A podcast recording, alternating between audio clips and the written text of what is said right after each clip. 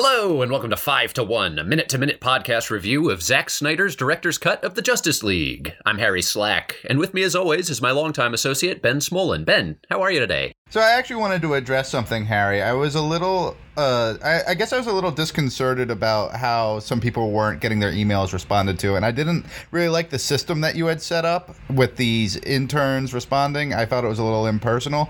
So if anybody actually wants to get a real response by one of the hosts of the podcast, feel free to email alertthequeen1 at gmail.com.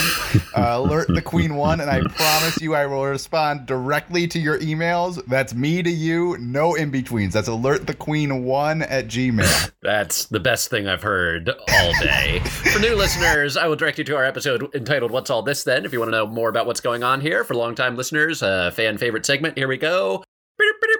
State capitals. Uh, this is where I ask Ben what the capital of his state is. Ben, what's the capital of Idaho? Boise. That's all the time we have for state capitals state capitals. I like that you're not uh, even pretending to way. have a response to those anymore.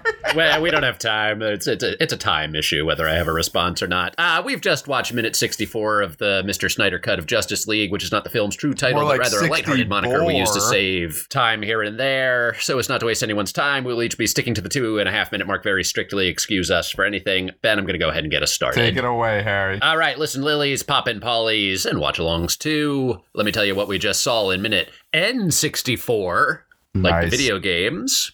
Thank you. Um, we saw more fighting between the old days and Darkseid. Uh, Zeus and Ares, Gally Gally Goo Goo tells us, were fighting with the Atlanteans and the other people. They all teamed up and fought and were able green, to stop a Darkseid. Arrow too. Green Lantern. Green Lantern. Yeah, and so they were all fighting together. And something that was good to see here was that arrows actually worked on these people. That was oh, nice to I, know. I have a lot to say about that actually. yeah. And then we cut to Cyborg's kitchen night dark. Cyborg sits alone in the dark and no lights are on. He's not doing anything. He's just sitting alone in the dark staring ahead. No one else is in the room, but he talks anyway. And Cyborg says, when I was a football guy, I relied on my bones to get me across the field. now that I have metal bones, I'm unsure of myself. I just want to be a regular football guy, but all they have is calcium bones, and my bones are titanium and zinc now. So how can I be a regular football guy? Uh, Cyborg's phone rings. He answers. Cyborg's dad, voiceover. Ah, uh, Vic or Cyborg if you prefer? It's me, your dad, Dr. Stone from Star Labs. It doesn't matter if your bones are calcium or titanium and zinc. I love you because you are my son. The only thing that matters is that you have bones, not what they're made of. Cyborg. Thanks, I'm, Dad. this talk taught me something Cyborg. about my bones, and my relationship with you is stronger. Dad? Cyborg's dad. Yeah, Vic? Or Cyborg? Cyborg. I think I'm ready to turn a light on now. They both smile, but they can't see each other smiling because it's a phone call. Cyborg's dad. I'm glad to hear that, Vicar Cyborg. Just do me a favor and turn the lights off when you leave the room. They laugh. Cyborg. You bet, Dad. I'm gonna go hang out with Doom Patrol now, so if the Justice League calls, tell them I'm on Doom Patrol. But I'll be using my face modifier so I won't look like Ray Fisher, like when I do when I'm on the Justice League. That's why I look like Joivan Wade when I'm on Doom Patrol. Ah, uh, you Cyborg's absolutely dad. looked Agreed. up. Cut to close up of the Flash. The Flash. Harry, when I win, Harry, you gotta I'm gonna buy me. have to cut you off uh, right there at the start of oh, that scene. Bummerino. Maybe you shouldn't have taken Bummerino. 40 seconds actually pretending to review the minute.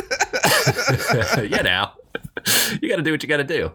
So, and uh, take it away. So something I had some thoughts on the minute. Um, every like Gal Gadot makes it very clear that everyone's working as one, like the Atlanteans, the old gods, the the lanterns, and part of that made me think, why did they stop working as one? Like this was clearly like the greatest invasion that ever happened on the planet. Like you know, like so like it must have rebuffed the invasion. So like I'm curious to see there better be an explanation as to like what happened to keep to break up the alliance. You know what I mean? Yeah. And it's like, and like why is it left up to Batman to put it back together. Like I, I, w- I would like an explanation for that. Um, Yeah. Then to um, yeah, Darkseid is clearly vulnerable to arrows. Yeah, Like- and the the mages all seem to die from arrows. So that It's made like, me I've never seen a so effective an arrow. That made me wonder. Do you think there was a conscious effort to develop new armor before the second invasion, where they're like, "Hey, by the way, watch out! This is a real arrow-heavy culture. But if like we can stop the Hmm. arrows, we'll be fine." Um, yes, and then it's like if Darkseid is like the big powerful guy, I'm gonna actually make this point now. Why did he think his loser employee would be able to succeed when he failed? Um, like he's sending Mm. Needleman. Like that makes no sense. And then here's a question for you, Harry. How many mother boxes are there?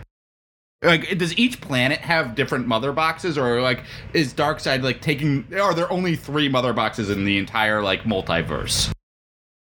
in this movie, it seems like there are three mother boxes. Okay, if there are only three that mother- seems clear to me from Uh, this movie. Okay, if there are only three mother boxes in this movie, then it's like, why did he wait so long to re-invade Earth?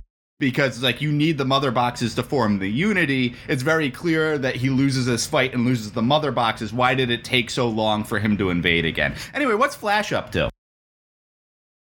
Um, I'm going to hold off on that because I love the Flash scene very much. But I will answer your question on why he waits. I feel like Yeah. it's he needed to develop the anti-arrow technology. So they've got space think, travel. you think it's all about? They- yeah, they've got mother boxes invented, but they just had one thing, so they had to. And it's like leave the mother boxes on Earth. You'll get them when you get there. You just gotta you gotta be able to learn how to fight arrows. Are- Do you think that's why he's covered in needles? The, the- our guy. That's all the time we have for reviews today. If you enjoyed this podcast, please take the time to subscribe, rate, review, or otherwise support this podcast. If you want to enhance this podcast, feel free to follow us on social media at 5 to 1 podca 1 We don't really use that so much anymore. Or you can email us at alertthequeen at gmail.com. Actually, please or email at alert- alertthequeen1 at gmail.com if you want a real reply from a real person. That's alertthequeen1 at gmail.com. Uh-huh. Uh, up next is minute 65 of Zack Snyder's director's cut of the Justice League, or as we sometimes call it, the Mr. Snyder cut of Justice League. Goodbye.